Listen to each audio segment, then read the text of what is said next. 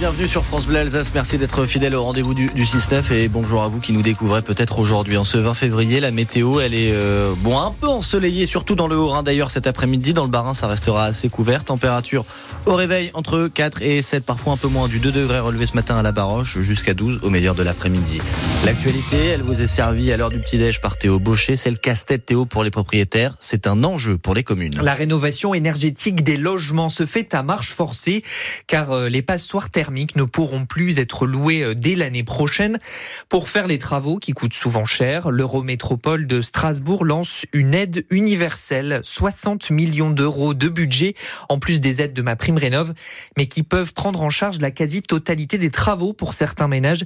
Suzanne Brolier est la vice-présidente de l'Eurométropole de Strasbourg en charge de l'habitat on a vraiment impérativement besoin d'accompagner en priorité les passoires énergétiques, mais euh, mais aussi euh, parfois c'est le reste à charge qui fait qu'ils n'engagent pas les travaux ou n'osent pas aller demander des aides. Et donc là, on a tout un accompagnement qui permet aussi d'accompagner pas uniquement les travaux, mais aussi la phase étude et euh, et comment faire pour remplir son dossier. Donc c'est l'objectif justement de cette nouvelle aide, c'est de simplifier les démarches. Et donc avant, effectivement, il fallait toquer à plusieurs portes. Et aujourd'hui, on vous propose un guichet unique. On instruit à la fois les aides de l'État et on travaille aussi avec la région pour instruire les aides de la région et de l'Eurométropole. Donc il n'y a plus qu'un guichet et donc il n'y a pas besoin d'aller toquer partout. Un site internet pour se renseigner, aide au pluriel.strasbourg.eu. L'Eurométropole qui veut faire baisser de 30% la consommation énergétique des logements d'ici 2030. Des rassemblements devant le collège de Geispolsheim ce matin, de Mutzig cet après-midi, à l'appel du syndicat SNES FSU. Ils ont lieu toute cette semaine.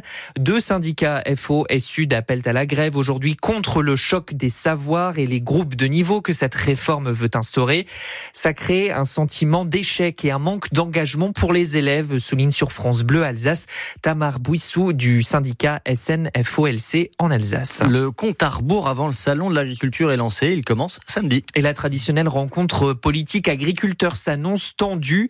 Alors pour déminer le terrain, le Premier ministre fera de nouvelles annonces demain et cet après-midi, Emmanuel Macron reçoit la FNSEA et les jeunes agriculteurs car les syndicats ont encore beaucoup d'attentes, Cyril Ardo.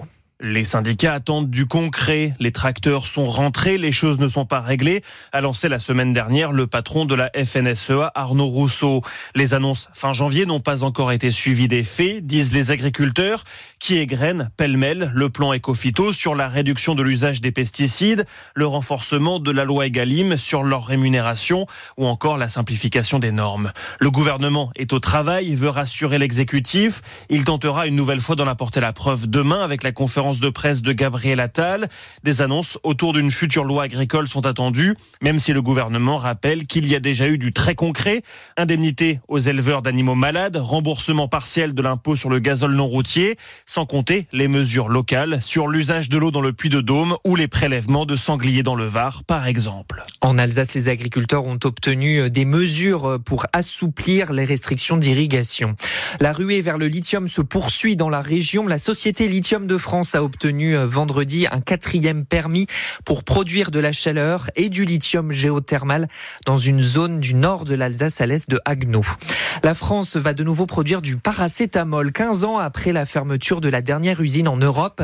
Elle va s'installer cette usine dans le sud de Toulouse pour produire 4000 tonnes de paracétamol d'ici l'année prochaine et donc limiter les pénuries régulières de certains médicaments comme le doliprane. Prudence sur la départementale 1004 dans le Bas-Rhin, une voiture s'est retrouvée sur le toit après un accident avant 7 heures à Wolfisheim. Il y a encore des ralentissements dans le secteur après intervention des secours. Un homme de 40 ans a été légèrement blessé. Ralentissement assez léger, on fait le point dans euh, une grosse minute. On poursuit le journal avec vous Théo. En pleine crise financière et aux prises avec la justice, le Mulhouse Olympique Natation continue de former de jeunes nageurs. Et ces licenciés ne veulent pas voir le Mon disparaître avec son histoire de victoire et de champion. Alors un collectif s'est monté regroupant 200 personnes qui veulent faire la lumière sur la baisse des subventions de l'aglo au club.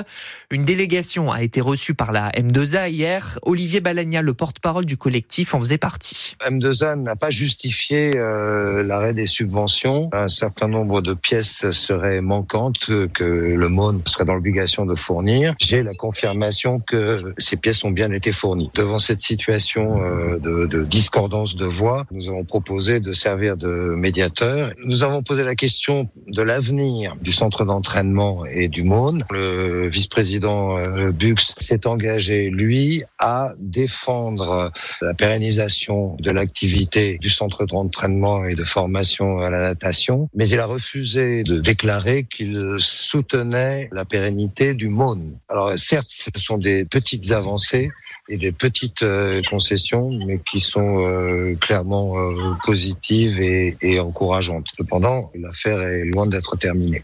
La M2A exposera sa position ce matin dans une conférence de presse. Et sur francebleu.fr en page Alsace, on vous explique pourquoi les cigognes pourraient bien se sédentariser. Bientôt fini peut-être les migrations, c'est ce que constatent les chercheurs, car depuis quelques années, les oiseaux reviennent bien plus tôt en Alsace et c'est à cause du dérèglement climatique.